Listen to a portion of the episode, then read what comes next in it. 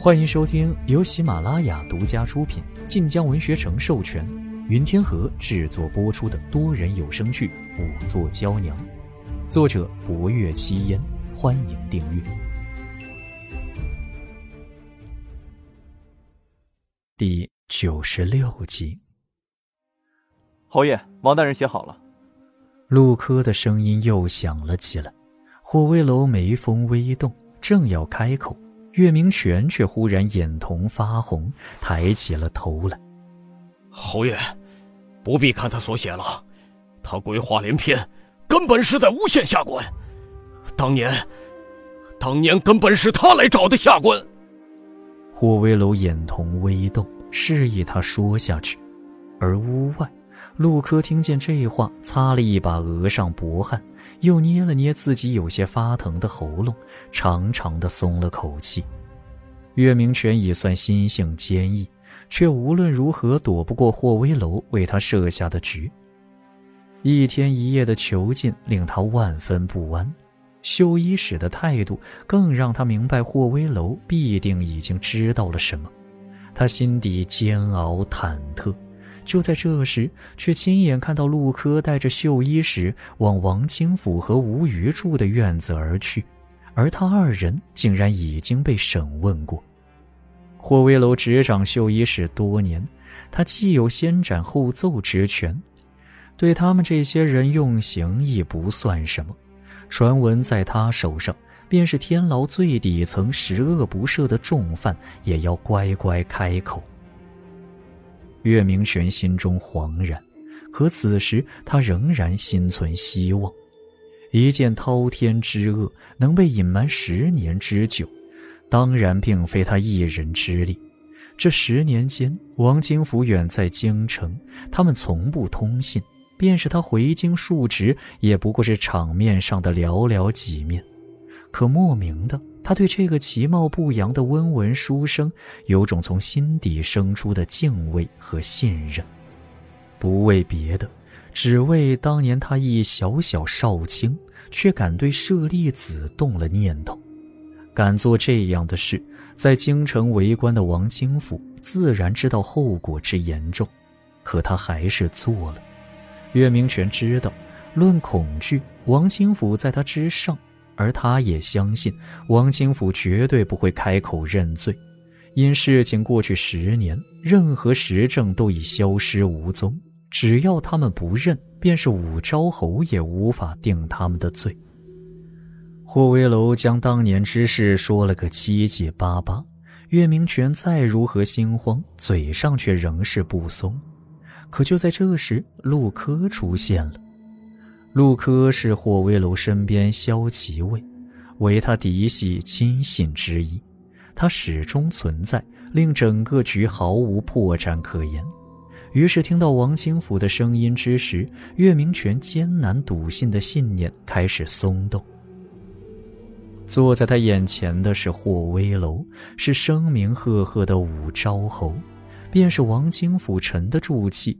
霍威楼却有百种法子令他开口，只要将罪责推到他身上，哪怕是盗窃舍利子这样的大罪，或许王清福也还有活命的机会。最后，王清福提醒陆柯，他是亡命之徒，当年杀净空，王清福也是当机立断，毫不留情。岳明权目眦欲裂。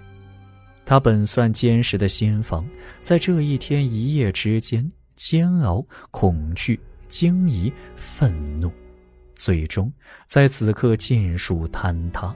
他双眸赤红地看着霍威楼，整个人一瞬间仿佛苍老了许多。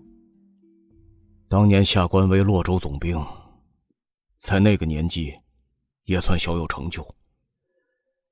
可是下官要想再往上升，便极难了。下官出身虽然不算贫苦，可走的不是文官的路子，家中没有门路，便只能拼军功。可驻军和边军不同，下官很是着急。就在那个时候，王清福找到了下官。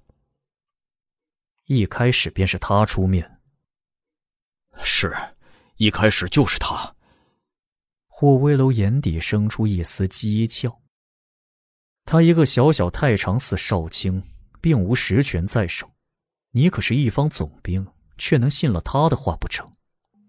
霍威楼一脸的怀疑，这让岳明权着急起来。下官一开始是不信的，可他出身羌州王室，虽然入了太常寺，可十分年轻，看着一点也不像是个疯子。一个不是疯子的人，忽然十分笃定的来找你说这样一件石破天惊的大事，在下官看来，是他有所持杖才会如此。岳明权咬了咬牙，而且一开始，他只说来找下官合作一件大事，因看中下官品性，知道下官生平，才来寻下官，又许重金和升迁之道。下官根本不知道他要偷盗的是舍利子。等他命下官找来了杂耍艺人，又令下官改那莲台机关，做好这些，下官才知道，他要做的大事是要盗走舍利子。下官当时很是惊怕，可彼时已经是骑虎难下，且许多事是下官出面，一旦与他生出嫌隙，露出马脚，最先遭殃的也是下官。下官能有当日官位，很是不易，怎能轻易放弃？于是下官一咬牙，便跟着他干了。月明泉眼底露出一丝决然。霍威楼微微眯眸，他只是太常寺少卿，如何给你升迁之机？即便是江州王室，可他江州王室如今越来越没落，更何况你还是军将。他没有说。下官当时屡次追问，可他却守口如瓶。可因为这般，下官竟然莫名更信了他。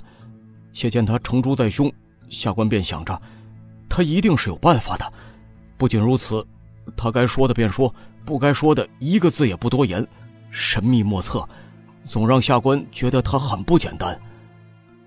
霍威楼听得简直觉得荒诞，偷盗舍利子这样的事儿。岳明权竟在不知王清福底细的情况下，便与之勾结，将大典当日之事细细说来。大典之前，那莲台内已被下官派人加了小机关在内。莲台之内藏人的法子是王清福想出来的，人却是下官找的。下官在军中早些年又跟着师傅游历过两年，自然结识几个江湖之人，找来了人。在大典前夜便藏了进去，是一个极善柔骨功的年轻人。在前夜，下官便料定第二日必定有雨，可为保证万全之策，下官还准备了别的法子。大典当日，四处都点着佛香烛火，倘若当日不曾下雨，下官会命人放火，届时下官会命人将莲台和宝函一起送入大雄宝殿看管。只要脱离众人视线，便可将舍利子倒出。包函的钥匙是王清福给下官的，当时他给下官钥匙，下官已经被吓了一跳。后来下官还专门教了那年轻人如何开锁，确保万无一失之后，才将其送入莲台之内。后来大典当日，当真下了雨，盗走舍利子很顺利，可没想到。净空竟然发现宝函变轻了，被盗走的只是一个金冠和琉璃净瓶，分量并不重。可净空心细如发，还是发现了。当时下官便有些畏怕，然而谁都没有注意到莲台，莲台被当成普通器物送回库房。下官当夜便将那人放出，令其下了山。当天晚上。这个栖霞山都由下官带着洛州驻军戒严，何处有守卫，何处有错漏，下官自然知道的一清二楚。那年轻人离开之后，下官以为事情就此了了。后来陛下离开，虽然留下了几个人查证，可有下官在，是什么也查不出的。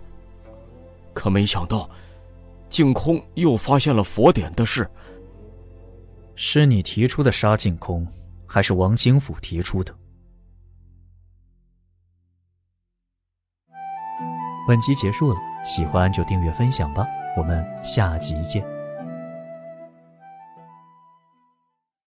感谢您的收听，去运用商店下载 Patreon 运用城市，在首页搜索海量有声书，或点击下方链接听更多小说等内容。